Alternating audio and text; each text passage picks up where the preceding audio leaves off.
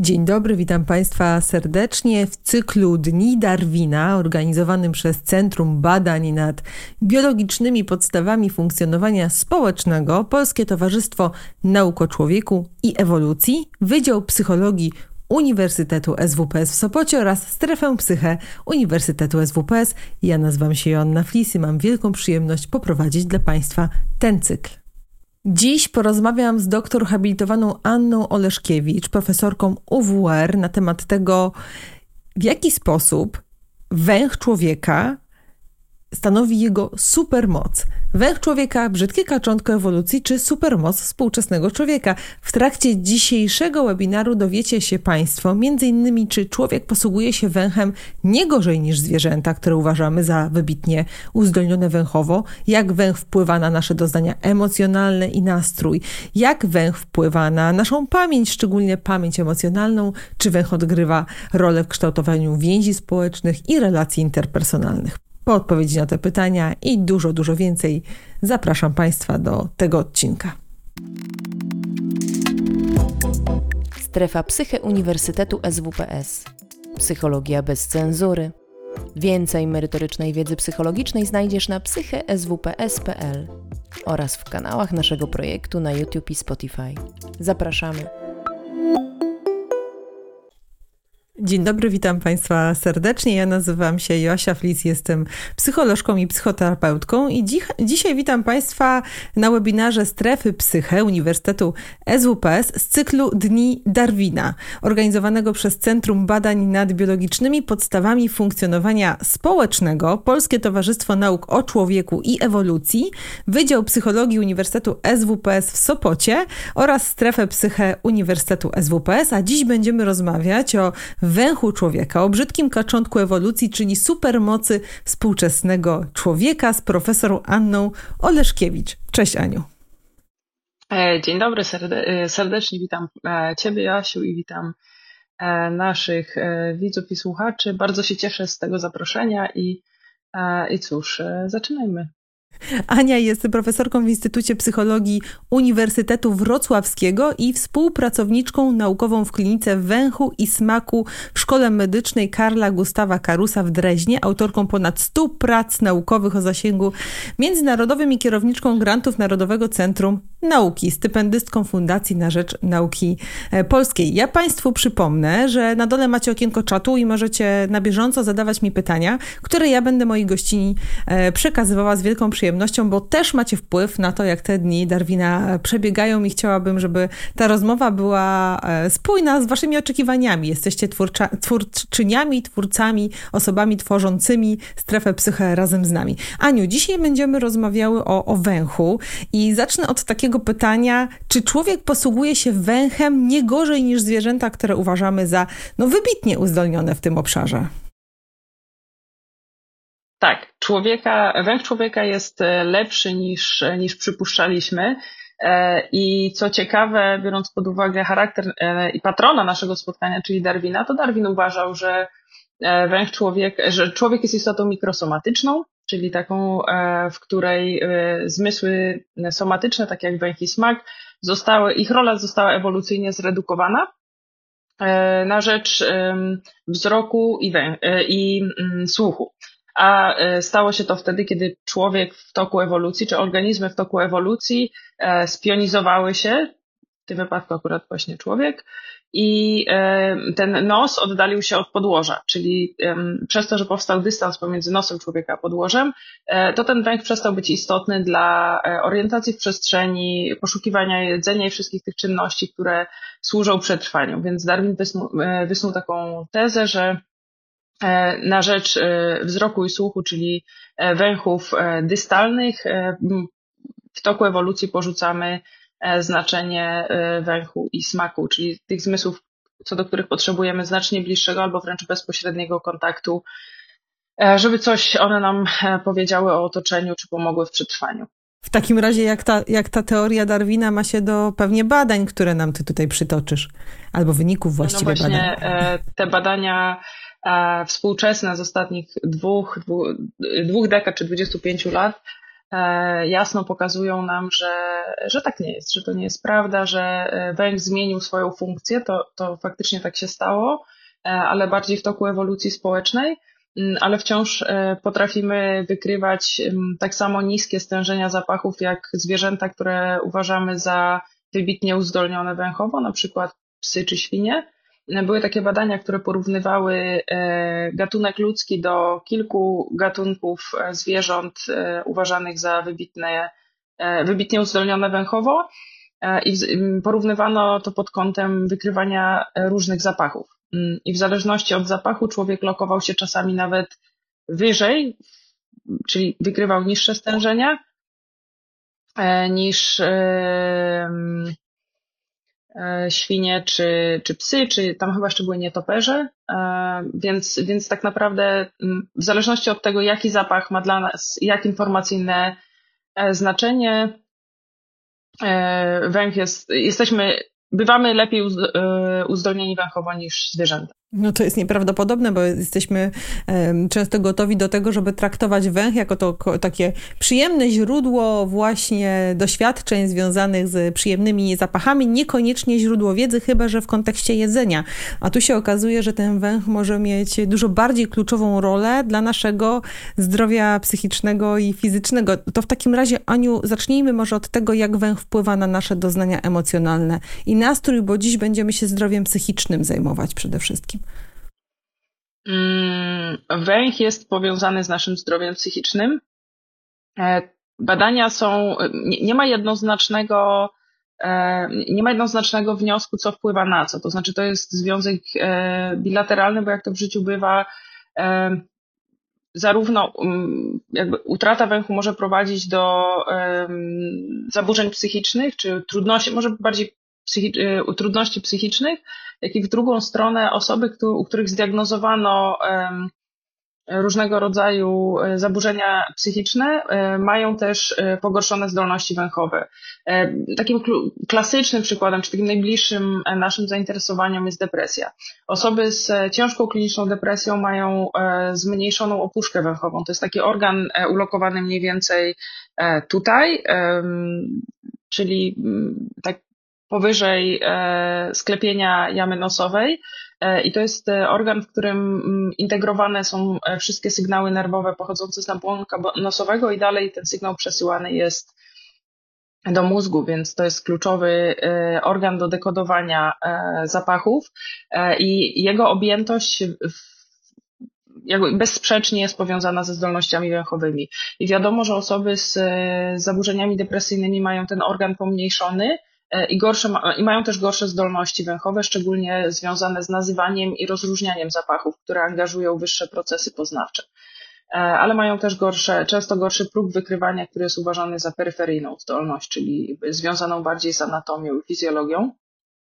E, ale w drugą stronę jest też cały szereg badań, które są z naszej, pochodzą z naszej kliniki, które mówią o tym, że osoby, które mają tracą węch, e, czują się nieszczęśliwe. To się odbija zarówno na zdrowiu psychicznym, jak i e, zdrowiu fizycznym, natomiast e, ten związek jest nieoczywisty. To znaczy, my w klinice w Dreźnie przyjmujemy pacjentów, którzy zgłaszają się, ponieważ utrata węchu im dokucza, prawda? Czyli jest to w jakimś, w jakimś stopniu dla nich dolegliwe, więc zaczynają szukać pomocy, przychodzą do kliniki. Ale my zrobiliśmy też takie badania w, w społeczności która jest niezwiązana z kliniką, zupełnie na drugim końcu kraju. I e, zaobserwowaliśmy tam, że w populacji są też ludzie, którzy mają e, albo zupełnie niefunkcjonalny węch, albo znacznie obniżony i nigdy nie zgłaszają się do kliniki. One nawet nie wiedzą, że tak mają. Czyli dalej funkcjonują zupełnie normalnie, nie szukają pomocy, więc ten, ta utrata węchu nie jest jednoznacznie taka szkodliwa dla naszego zdrowia, jakbyśmy chcieli przyjąć, bo istnieją w populacji osoby, które nie mają węchu i dalej funkcjonują zupełnie normalnie. Ten związek jest po prostu nieoczywisty, ale no nie możemy ignorować tego, że w klinice obserwujemy, e, no przychodzą do nas setki osób, które mają problemy z węchem i to jest dla nich źródłem cierpienia. No tak, myślę sobie, że wiele osób też korzysta z dobrodziejstw węchu, węchu do tego, aby poprawiać sobie nastrój, ale też nie wszyscy, bo myślę o jakichś olejkach eterycznych i różnych przyjemnych zapachach, których obecność koi nasze emocje i często do relaksacji stosujemy w praktyce terapeutycznej różnego rodzaju narzędzia, również te, te związane z, z węchem, ale nie wszyscy e, nasi pacjenci i klienci to lubią i nie każdy też ma takie doświadczenie, że to rzeczywiście wpływa na e, samopoczucie i nastrój. E, wiesz co, jest faktycznie cała ta starożytna szkoła aromaterapii, to jest taka mądrość, w pewnym sensie mądrość ludowa, która no nie, nie myli się w pewnym sensie. No, stara, jakby część medycyny współczesnej jest oparta na tej wiedzy intuicyjnej czy, e, czy, czy, czy ludowej, powiedzmy. E, natomiast teraz też jest taka bardzo duża E, działka w przemyśle perfumeryjnym dotycząca zapachów funkcjonalnych, czyli że w zależności od tego, jaki chcemy sobie indukować, czy nastrój, czy, czy nastawienie, e, tam różnie to jest sprzedawane, e, powstają do tego odpowiednie mieszanki czy kompozycje zapachowe. No i no tam są trochę te wnioski, wnioski, znaczy wnioski nieprzeszacowane, bo jeżeli my to badamy potem skuteczność, to ta skuteczność jest znikoma. Ja nie mówię, że ona nie działa i nie na każdego, ale statystycznie, naukowo dowód na to, że to działa jest słaby. Czyli prawdopodobnie jest to e, bardzo duża indywidualna, bardzo zindywidualizowana, tak jak mówisz, e, cecha. Jednemu to będzie pomagało, innemu nie. Jednego to będzie wprowadzało w zamierzony nastrój, innego nie. Ale jeżeli ja bym się miała wypowiedzieć jako naukowiec, to bym powiedziała, że to nie jest um, że to tak, że to po prostu jest efekt, jeżeli jest, to jest znikomy. Mhm, rozumiem, ale na pewno wiemy, że e, węch albo jego utrata może wpływać na naszą kondycję psychiczną. A powiedz mi, e, czy może wpływać na naszą pamięć, szczególnie pamięć emocjonalną? Może. Jest w Szwecji prowadzono takie super ciekawe badania dotyczące um, wspomnień z dzieciństwa. Wspomnienia, którym towarzyszyły jakieś bodźce zapachowe czy tło zapachowe są lepiej zapamiętywane, są oceniane jako bardziej e, żywe, kiedy są z powrotem przywoływane i takie bardziej no, wysycone, czy takie mało wyblakłe powiedzmy, czyli takie właśnie e, żywe w porównaniu do um, wspomnień, które były wzbudzane nie zapachem, tylko e, obrazem lub słowem werbalnym. E, czyli e, naukowcy przedstawiali e, osobie badanej, prosili o zapis wspomnień, które są wywoływane przez, załóżmy, zapach pomarańczy, słowo pomarańcza i obrazek przedstawiający pomarańcze. No i ten bodziec zapachowy był zdecydowanie bardziej skuteczny w przywoływaniu wspomnień i też te wspomnienia, które się kojarzyły z danym zapachem, były datowane na pierwszą dekadę życia, czyli to są wspomnienia z dzieciństwa, podczas gdy bodźce werbalne lub e, wizualne przywołują bardziej późniejsze wspomnienia, czyli druga, trzecia dekada życia. E, więc jeżeli chcemy się cofnąć do dzieciństwa, to, to dobrym tropem są, e, są bodźce zapachowe. To w takim razie wiemy, że e, emocje i nastrój, wiemy, że pamięć i to też ma znaczenie, a jak jest z kształtowaniem więzi społecznych i relacji interpersonalnych? Czy, czy węch odgrywa tu jakąś rolę? tak, odgrywa. E, bardziej niż. Tylko tutaj bardziej trzeba przedstawić myślenie na zapach ciała, bo my jesteśmy też emitentem zapachów, my, e, każde, ciało pachnie, my te zapachy często maskujemy, bo one są E, współcześnie uznawane za, za nieprzyjemne, e, ale węch odgrywa, e, węch jest w ogóle funkcjonalny od urodzenia. To znaczy, że są teraz takie badania, które ukazały się w zeszłym roku w Psychological Science, które pokazują, że płód już w życiu płodowym płód jest w stanie reagować na zapach przyjemny lub nieprzyjemny. To znaczy podawano matkom takie kapsułki zawierające zapach i ten, te kapsułki rozpuszczały się w organizmie, e, płyn owodniowy nabierał pewnego zapachu i to był zapach karobu albo marchewki, zdaje się. I karob w porównaniu z marchewką jest nieprzy, nie, nie pachnie przyjemnie. E, I dzieci, e, które, mm, czy, czy płody, które były w, w brzuchu i były wyeksponowane na zapach karobu, marszczyły się i to widzieli badacze na USG. I ten, te zdjęcia są w tym artykule, bardzo polecam, bo to jest ewidentna reakcja taka hedoniczna na zapach.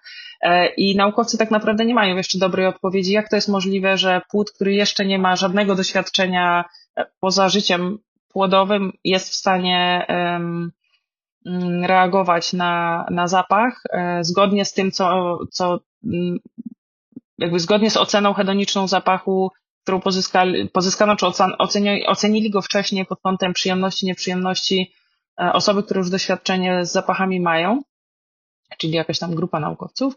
E, więc mm, no to, to jest zagadka, to jest y, pewnego rodzaju zagadka, czy my nie mamy już zakodowanych pewnych y, wymiarów oceny zapachów e, gdzieś tam e, genetycznie. I to e, nad tym gdzieś tam trwają takie prace naukowe. E, my się rodzimy z funkcjonalnym węchem, czyli e, dzieci, noworodki mają, źle słyszą, źle widzą, ale świetnie czują i to im pomaga znaleźć sutek i ssać mleko, więc jest to kluczowy zmysł, znowu kluczowy zmysł dla przetrwania. Mm, I cała potem więź z matką opiera się na zapachu matki z ojcem potem też. Jest też szereg badań, który pokazuje, że matki są w stanie odróżnić zapach swojego noworodka od zapachu innych noworodków i vice versa dzieci są w stanie, e, no, noworodki są w stanie ocenić zapach rodziców spośród obcych osób e, i ten, ta zdolność utrzymuje się praktycznie do okresu e, pokwitania. I wtedy też z naszej grupy powstały takie badania, w których e, wykazano, że kiedy dzieci są już nastolatkami, to zaczynają brzydko pachnieć rodzicom. Tak jak lubimy wąchać swoje dzieci jako maluchy, tak e, w okresie pokwitania dzieci już zaczynają nam e, brzydko mówiąc, troszkę śmierdzić. Ja pamiętam z tamtego roku z Dni Darwina jakie spotkanie na temat systemu odpornościowego i behawioralnego systemu odpornościowego, gdzie to właśnie wstręt, którego, który przeżywamy najczęściej w odpowiedzi na bodźce węchowe, był częścią tego behawioralnego systemu odpornościowego, chroniąc nas przed bliskością patogenów. E, tak, a tam, e, tam jest jeszcze też taka bardzo ciekawa linia badań, która pokazuje, że e, zapach ciała informuje nas o HLA, czyli tym typie odpornościowym drugiej osoby i dzięki temu pomaga mm, ewolucyjnie pomaga dobiera, dobierać się w pary korzystniejsze pod kątem zróżnicowanych typów odporności. Od, od razu pytanie z internetów, to znaczy odnośnie tego z internautów, e, bo pojawiło się i dokładnie o tym teraz mówisz. Czy w takim razie to, że e, lubimy zapach swojego partnera i partnerki, świadczy o dobrym dopasowaniu? E, to zależy, czy to jest naturalny zapach, bo my potocznie zazwyczaj lubimy po prostu kosmetyki, których używa partner czy partnerka, ale, ale jeżeli lubimy jego zapach, to prawdopodobnie to, to, ma kluczową rolę w dobieraniu się w pary, ale pewnie nie przeszkadza też później. E, I myślę, że tak, że zapach, e, to znaczy w świetle badań atrakcyjniejszy jest zapach ciała partnera, który ma e, przeciwstawny typ układu odpornościowego, co jest korzystne dla potomstwa, bo genetycznie dostaniono dwa zróżnicowane źródła genów. Nagle się okazuje, że, że węch jest jednym z kluczowych zmysłów, które z jednej strony chronią nas przed niebezpieczeństwem, z drugiej strony kształtują to, w jakie relacje być może wchodzimy, e, jak się też w tych relacjach czujemy. Nieprawdopodobne. Bardzo ciekawa jest ta dyscyplina. Zgadzam się. Y, tu, tu, nie będę polemizować. Musimy tylko pamiętać, y, że to nie są deterministyczne badania. Badania naukowe opierają się na prawdopodobieństwie. To nie jest tak, że e, to, to nie są odpowiedzi zero-jedynkowe, tylko no, pewne prawidłowości, które my obserwujemy. To tak jak z psychologią. Psychologia to też są, to jest obserwowanie złożonych zjawisk, wyłapywanie pewnych E, kluczowych zmiennych i szacowanie ich roli w całym procesie, ale to nie jest tak, to nie jest zero-jedynkowe. To nie jest tak, że jak my kogoś powąchamy i on się nam spodoba, to on na pewno ma przeciwstawne e, HLA, więc musimy też przyłożyć do tego e, adekwatną miarę, jeżeli chodzi o, o skalę tych odkryć. I one są, one są pasjonujące, one są naprawdę świetnie objaśniają świat, ale, ale nie są deterministyczne. To powiedz w takim razie, jak to jest z naszymi preferencjami żywność, y, żywieniowymi? Czy, czy węch tu w takim razie będzie wpływał na to, jak my się odżywiamy, po co sięgamy, a być może w jakimś stopniu odpowiada za nasze nieprawidłowe nawyki żywieniowe? E, tak, oczywiście. Węch jest e, bezspornie e, no, krytycznym zmysłem, jeżeli chodzi o, o odżywianie się i o spo, no, o sposób odżywiania to jedno, ale też o, o radość z jedzenia, dlatego że pewnie każdy z naszych słuchaczy i ty też pewnie miałeś takie doświadczenie, że miałeś zatkany nos i katar i wtedy po prostu nie ma się apetytu. I głównym powodem tego jest to, że nie czujesz aromatu żadnego jedzenia, czyli wszystko smakuje z grubsza tak samo. No, słone będzie słone, ale czy to będzie rosół, czy to będzie kanapka z humusem, to już nie będzie miało, będzie miało drugorzędne znaczenie.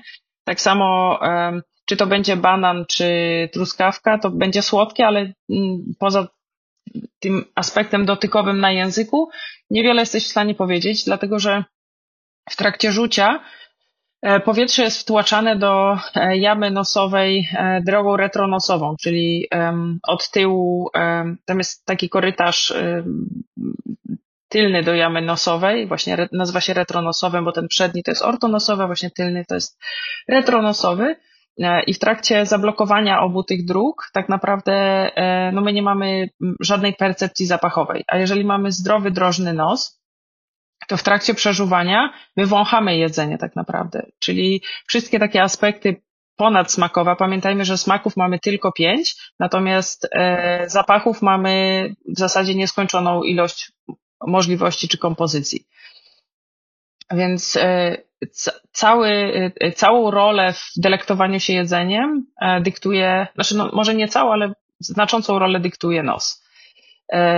I faktycznie jest tak, że osoby, które stracą węch, czyli pacjenci w naszej klinice, zmieniają swoje nawyki żywieniowe. I my obserwujemy od jakiegoś czasu to, czy to są zmiany w kierunku takiej żywieniowej anhedonii i tego, że one po prostu rezygnują z jedzenia i tracą na wadze, e, czy wręcz przeciwnie, używają różnego rodzaju wspomagaczy, żeby sobie zrekompensować brak węchu, na przykład jedząc bardziej tłusto, bo wtedy mózg się cieszy, e, albo bardziej słono, albo bardziej słodko, e, czyli wszystko to, co da nam dodatkową stymulację, ale nie węchową, tylko e, smakową.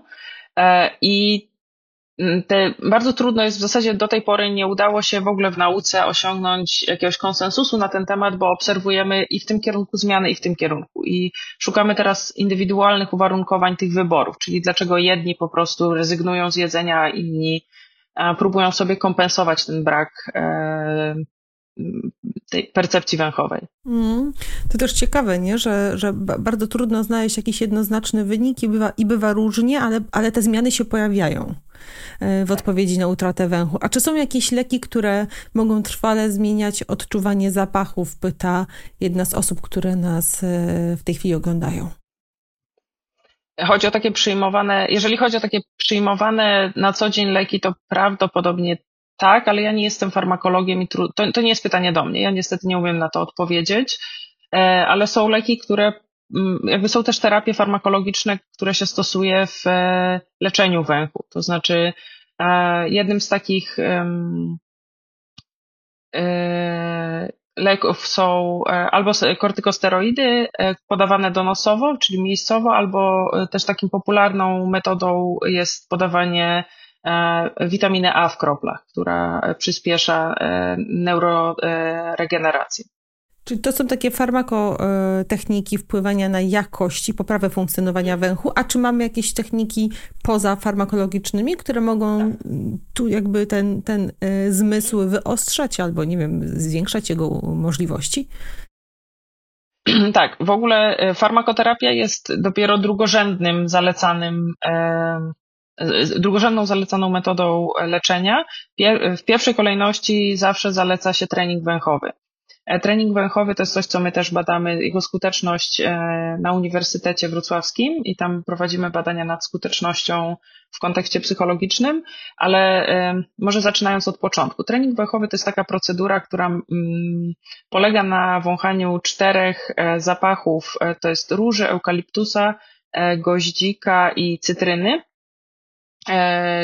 dwa razy dziennie przez okres 12 tygodni. E, to jest taki, jeden trening trwa około dwóch minut, czyli spokojnym, trzeba wygospodarować te dwie minuty, e, każdy zapach powąchać po około 30 sekund i taka regularna stymulacja neuronów węchowych powoduje, przyspiesza ich odbudowę. I oczywiście w zależności od okoliczności utraty węchu. Ta metoda jest szczególnie skuteczna wtedy, jeżeli węch został utracony w kontekście przebytej infekcji, czyli na przykład COVID, ale wcześniej było dużo innych wirusów, które również eliminowały człowiekowi węch. COVID nie jest pierwszym takim przypadkiem, ale pierwszym tak masowym. E, I faktycznie w, w pandemii stanowisko Europejskiego Stowarzyszenia Autolaryngologicznego było takie, że w pierwszej kolejności aplikujemy trening węchowy, a dopiero później farmakoterapię. Mm, e, jeżeli chodzi o pozostałe przyczyny utraty węchu, czyli na przykład uraz mechaniczny głowy lub e, utratę idiopatyczną bądź wynikającą z przewlekłych infekcji zatokowych, e, to ta mm, skuteczność jest e, trochę mniejsza, ale wciąż jest to skuteczna metoda, ale jest zawsze zalecana jako pierwsza dlatego, że jest najmniej inwazyjna, ma przekonującą skuteczność i jest prosta i przyjemna dla pacjentów, więc te korzyści wynikające z tej metody są tak duże, że, że po prostu w Europie przyjęto, że trening węchowy jest pierwszą metodą e, leczenia zaburzeń węchowych. Czy musimy znaleźć terapeutę od treningu węchowego, aby przeprowadzić go e, sensownie i skutecznie, czy to jest coś, co każdy z nas może robić w domu?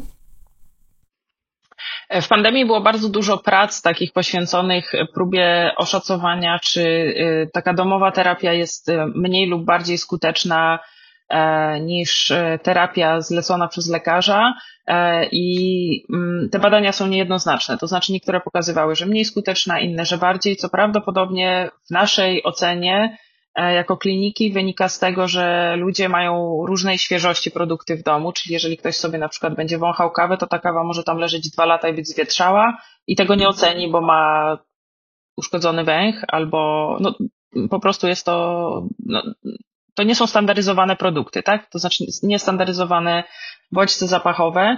Były badania, które pokazywały, że, że okej, okay, jakaś skuteczność tego jest, ale ja stoję na stanowisku, zresztą cała nasza klinika stoi na stanowisku, że y, każda metoda czy każda interwencja powinna być zlecona przez lekarza i powin, każdy, każda osoba, która traci węch, powinna przejść diagnostykę.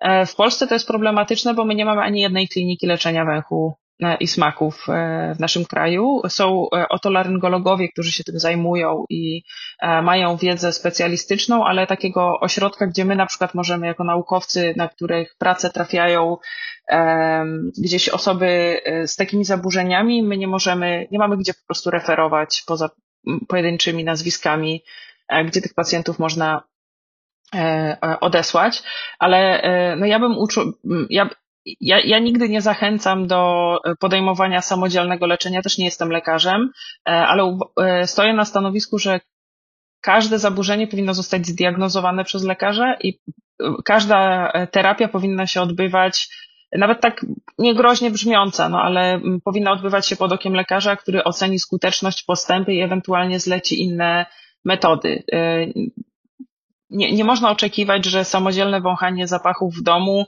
e, jak się poprawi, to dobrze, no ale jak się nie poprawi, no to nie wiadomo co dalej. E, zwłaszcza, że utrata węchu, e, trudno jest samemu zdiagnozować powód, chyba że jest oczywisty. E, w wieku, jeżeli taka nagła utrata węchu następuje w wieku średnim, to jest bardzo często sygnałem rozpoczynających się chorób neurodegeneracyjnych i wtedy powin, powinna być e, taka osoba zreferowana do neuro, neurologa i trafić pod opiekę neurologiczną. Więc to nie jest wszystko takie oczywiste. To nie jest tak, że my sobie po prostu będziemy wąchać e, cztery różne zapachy, pojedziemy sobie do sklepu, zrobimy sobie aromaterapię i wszystko będzie dobrze.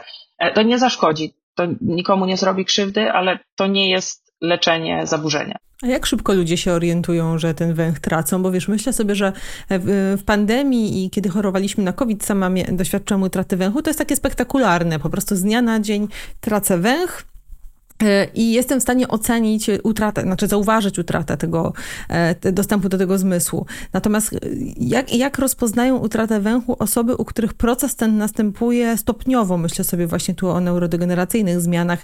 Myślę, że to nie jest takie proste. I to jest jedna część pytania, a druga, gdzie można to zbadać i jak się to robi, jak to sprawdzić?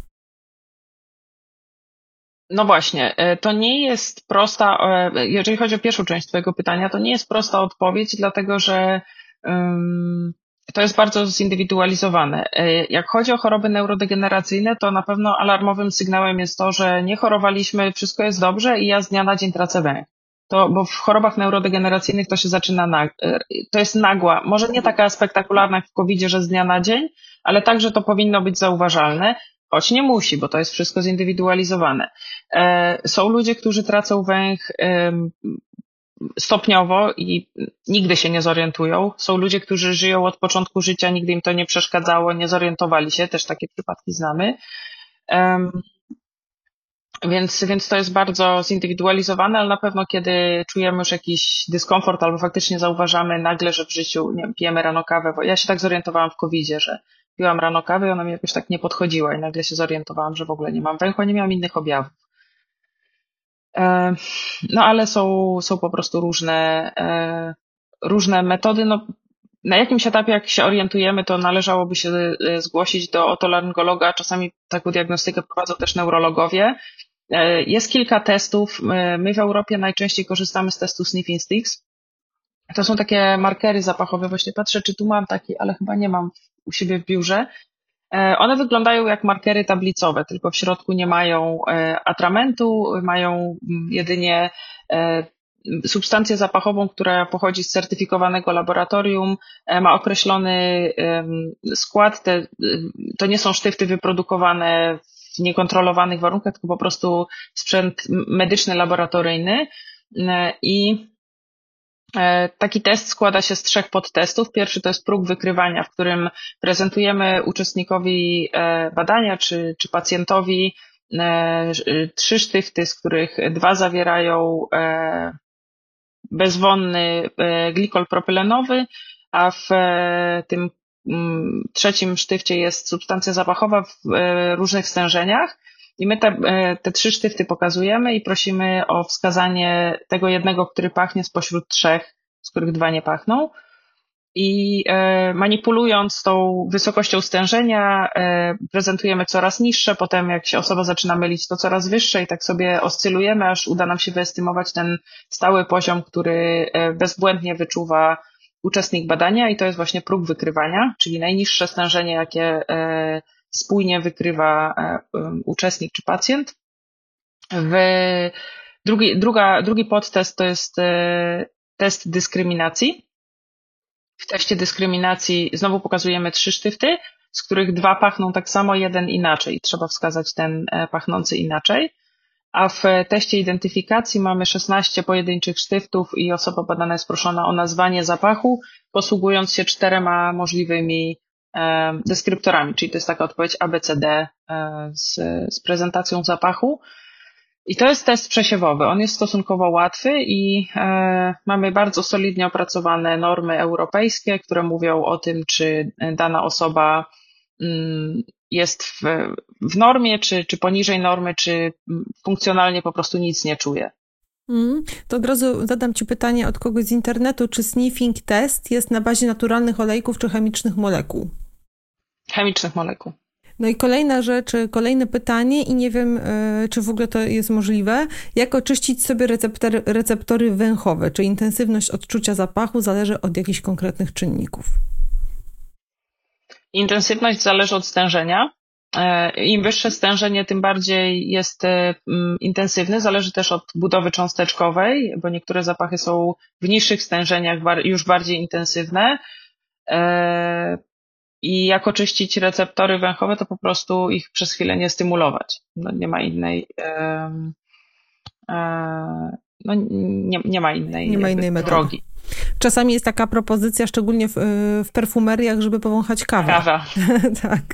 Która... To jest spowodowane, ja, ja, e, ja przypuszczam, że nie, nie wiem skąd to się wzięło, bo w nauce tego się nie stosuje, przypuszczam, że jest tak dlatego, że zapachy, które wąchają klientki czy klienci perfumerii, one są, nośnikiem jest alkohol.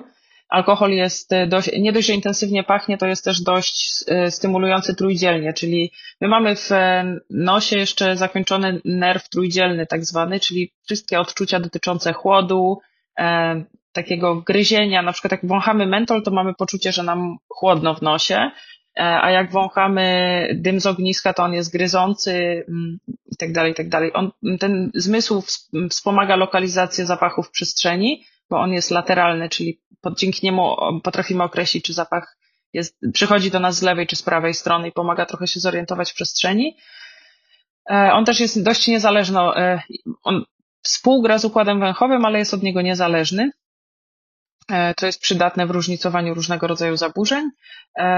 I przypuszczam, wracając do perfumerii, że taka intensywna stymulacja również alkoholem daje poczucie takiego gryzienia w nosie i takiego dość intensywnej stymulacji. I ta kawa jest delikatnym zapachem, znacznie mniej stymulującym. I przypuszczam, że to miał być jak, jakaś taka idea odpoczynku dla nas, ale po prostu to, to nie jest jakiś magiczny zapach, który faktycznie nas y, stawia do pionu, on po prostu trochę rekalibruje mózg z powrotem na, na trochę inne tory i to, to chyba po prostu pomaga w percepcji zapachów, ale być może więcej mógłby na ten temat powiedzieć e, perfumiarz. Ja jakby w nauce nie robimy tak, że dajemy komuś co chwilę kawę, żeby sobie oczyścił receptory, to, to tak nie działa. A powiedz mi w takim razie, może, może znasz odpowiedź na to pytanie, które padło właśnie na czacie, co, co sprawia, że mamy takie, a nie inne preferencje zapachowe, na przykład gdy wybieramy dane perfumy dla siebie, albo to lubimy zapach drzew, albo kwiatów, inne są perfumy dla kobiet, inne, inne dla mężczyzn, czy to jest kulturowe, czy, czy rzeczywiście te preferencje o czymś mówią? To jest trudne pytanie i w sumie nie wiem, czy mam na nie taką, znaczy na pewno nie mam jednoznacznej odpowiedzi, ale ja zawsze myślałam, że to jest kulturowe, e, ale w ostatnich latach sama zrobiłam badania na dzieciach w 18 krajach e, i okazało się, że dzieci bardzo podobnie oceniają cały zestaw różnych zapachów, ale pod kątem przyjemności, bo ocena zapachu jest trochę bardziej złożona, ale takie trzy podstawowe wymiary to jest przyjemność, intensywność i na ile znajomy jest ten zapach.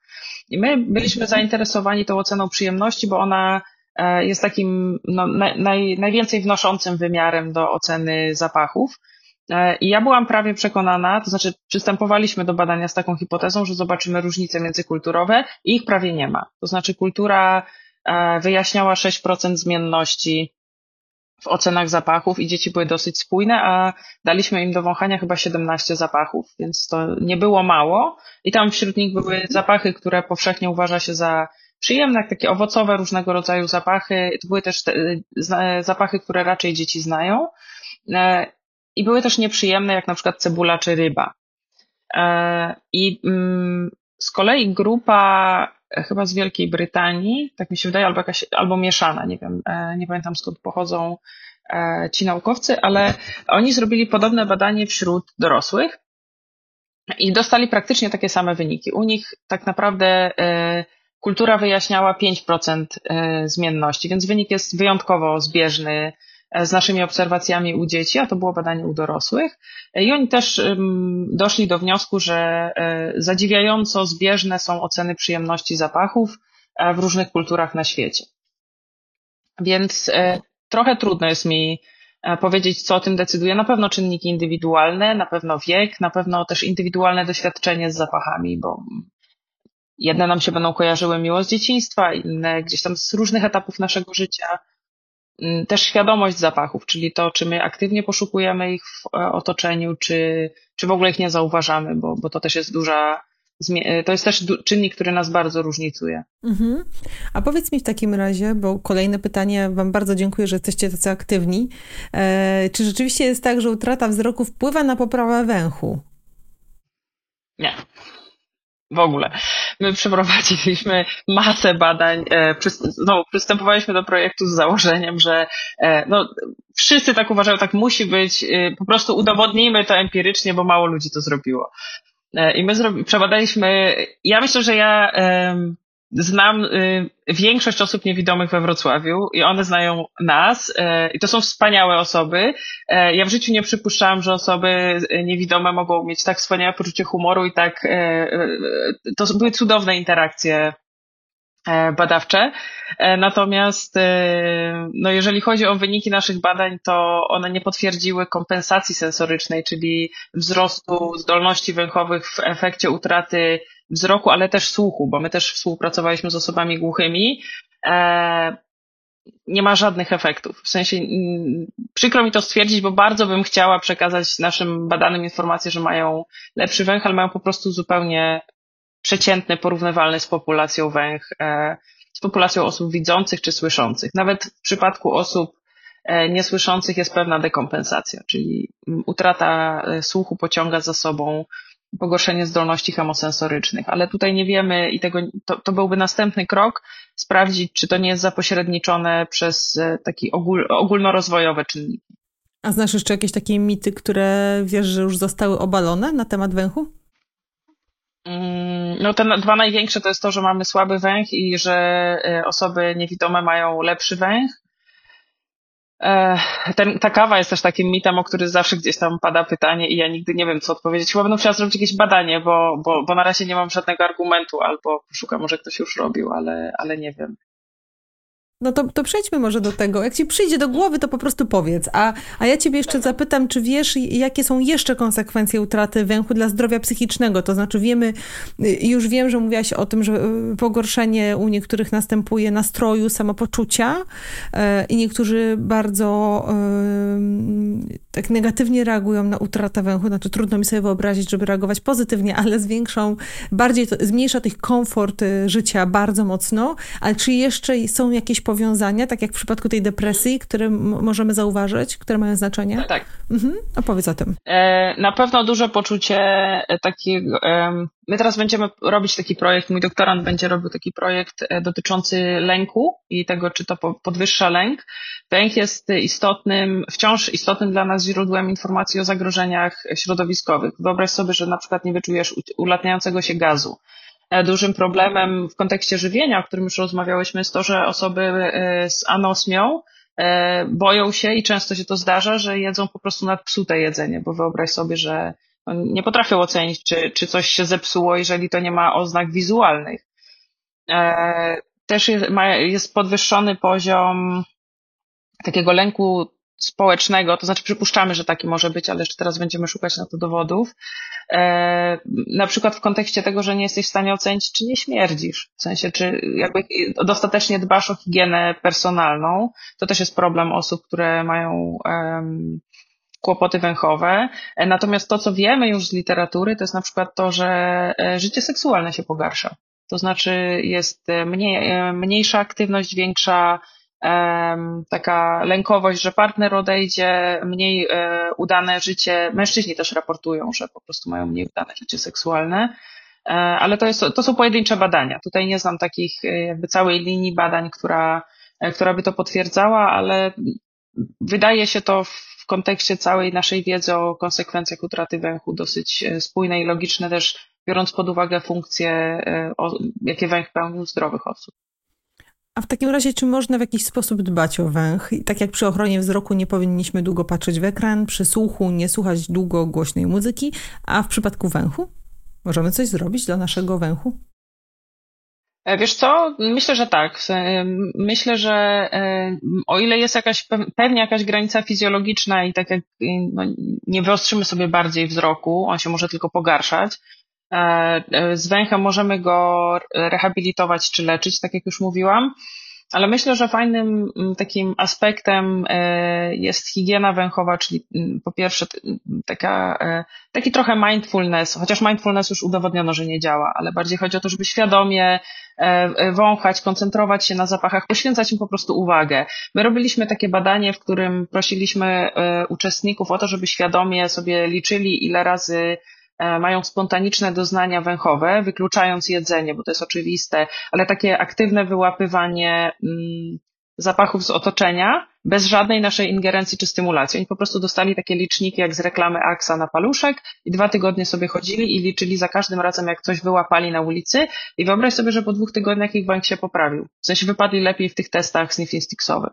Niesamowite to też jakby pokazuje, że my możemy ćwiczyć tę naszą wrażliwość węchową. Zresztą myślę sobie, że osoby, które w perfum, perfumiarstwie zajmują się tworzeniem zapachów, to są też osoby, które bardzo ćwiczą nad tym, nad tym swoim zmysłem powonienia i zdolnością do rozróżnienia. No one są trenowane, to jest, y, to jest, to jest cała, y, to jest, y, no cały program, to jest szkoła po prostu i, i to, to jest, ten, ten węch jest wytrenowany i One też, co jest też ciekawe, one trenują leksykon rozmawiania o zapachach, bo żeby w ogóle się komunikować, popatrz, w ogóle nie potrafimy opisywać zapachów, nie używając deskryptora, jakim jest źródło. No, ewentualnie kilka przymiotników, ale ten leksykon jest bardzo ubogi u człowieka, u, no, u zwierząt to nie wiem, ale w naszej kulturze jest też ubogi, bo są kultury, które są e, na przykład na Półwyspie Malezyjskim są kultury, które mają dużo bardziej rozwinięty leksykon, jeżeli chodzi o, o zapachy. I, I tego też się uczy na tych kursach um, perfumiarstwa, no bo żeby w ogóle przekazywać dalej tą wiedzę, czy zapisywać te, no recepturę można zapisać chemicznie, ale żeby rozmawiać, rozwijać, to, to właśnie potrzebny jest też e, leksykon. Czyli każdy z nas może się tego w jakimś stopniu nauczyć. A powiedz mi w takim razie jeszcze... Każdy może wąchać, nie? Każdy może wąchać, każdy może trochę poświęcić uwagi zmysłowi węchu i to, no nie mówię, że to jest jakiś złoty środek, który nie wiadomo jak rozwinie nasz węch, ale węch jest też bardzo zależny od takich procesów top-down, czyli mm, poznawczo te wyższe e, e, obszary korowe oddziałują też na to, jak my czujemy, więc to działa mm, dwukierunkowo. A te wszystkie leki, spreje, których nadużywamy, wysuszające śluzówka, myślisz, że one jakoś, masz wiedzę na temat tego, czy one wpływają na pogorszenie węchu? Czy nie Wiesz, masz danych na ten temat? Nie mam danych na ten temat. To znowu to jest pytanie do farmakologa. Y, nie, nie wiem. Tak, ciekawa byłam, bo dziś czytałam jakieś takie dane na temat tego, jak bardzo w Polsce nadużywamy leków wysuszających yy, śluzówkę, wszystkich sprayów do nosa i pomyślałam sobie, jakie to może mieć konsekwencje długofalowe dla, dla na przykład y, węchu, ale też nie, nie mam pojęcia, nie, nie czytałam Wiesz takich badań. Na pewno jakby mm, na logikę, jak chodzi o sposób, w jaki my odbieramy zapachy, to te cząsteczki zapachowe, które są niesione w, w drobinkach wody w powietrzu, one się rozpuszczają w tej wydzielinie na nabłonku nosowym, więc jeżeli my je przesuszamy, no to ta percepcja musi być gorsza, bo to jest po prostu reakcja chemiczna, która musi się odbywać w środowisku wilgotnym.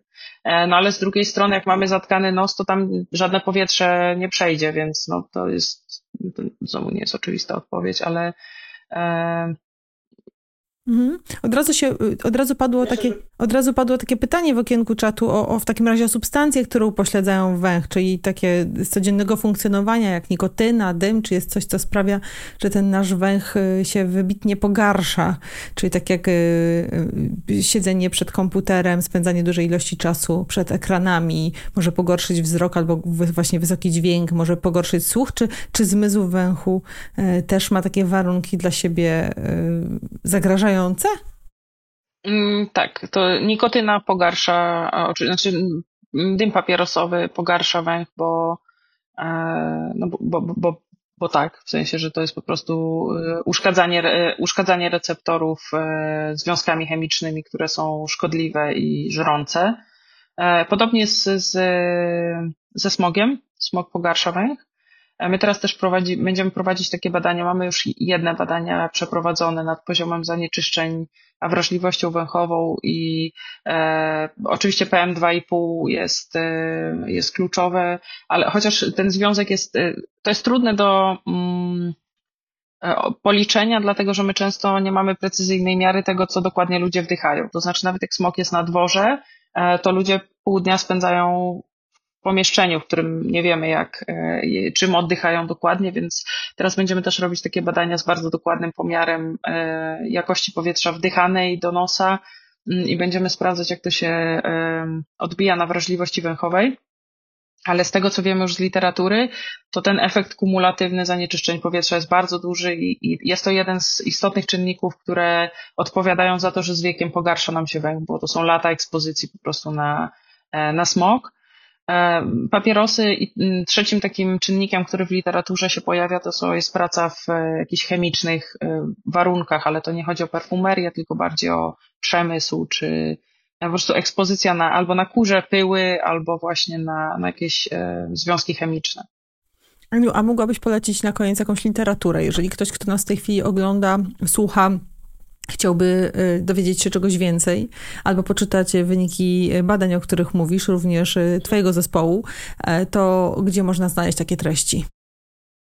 E, jeżeli chodzi o literaturę, to w polskiej literaturze niewiele jest naukowej, niewiele się ukazało. Jest książka e, dość już wiekowa profesor Czerniawskiej, która jest dalej bardzo dobrym źródłem wiedzy o badaniach, mniej o współczesnych, ale takich klasycznych badań, omówienie klasycznych badań w literaturze naukowej jest. Teraz pokazały się dwie takie pozycje książkowe, popularyzujące wiedzę o e, węchu. Jedna to jest, e, no zaraz teraz zapomniałam tytułu. Jedna nosi tytuł Zapach, to jest taka fioletowa okładka, ale nie pamiętam, dwie autorki to napisały i to jest po prostu taka książka omawiająca e, różnej, o może znajdziesz, różnej um, E, z, z, różnej perspektywy przemysł, czy, czy, czy rzeczy, które istotnie nam pachną, czy, czy, czy są źródłem zapachów w codziennym życiu. E, I ta, ta książka jest bardzo przyjemna do przeczytania, jako taka e, popularyzująca wiedzę o węchu. A druga książka to jest książka, to jest tłumaczenie książki Anne-Sophie Barwich, tylko, a tutaj z kolei nie pamiętam jaki jest tytuł, co, co węch mówi, co, no, co nos mówi mózgowi chyba? I to jest książka taka z takim zacięciem filozoficznym, opowiadająca o, o aspektach węchowych i ona też jest fajna i tam na pewno jest dużo, y, dużo nowych badań omówionych i wspomnianych. Ona też rozmawiała z liderami takimi światowymi, jeżeli chodzi o, mm, o, o badania węchowe, więc, więc na pewno to jest też, jeżeli ktoś chce być tak naprawdę na, e, poczytać o cutting edge research, to, to, to pewnie tam znajdzie e, to, czego szuka. To ja podpowiem, że ta książka to jest Ach, zapach, przewodnik po fantastycznym świecie o. zapachów, tak? Autor e, tak. Katarzyna Białusz i Anna, Anna Budyńs, Budyńska. E, bardzo, bardzo Ci dziękuję. E, moją gościnią była dzisiaj profesor Anna Oleszkiewicz, a my jesteśmy w, na webinarze strefu, strefy Psycha Uniwersytetu SWPS w ramach cyklu Dni Darwina który jest organizowany przez Centrum Badań nad Biologicznymi Podstawami Funkcjonowania Społecznego.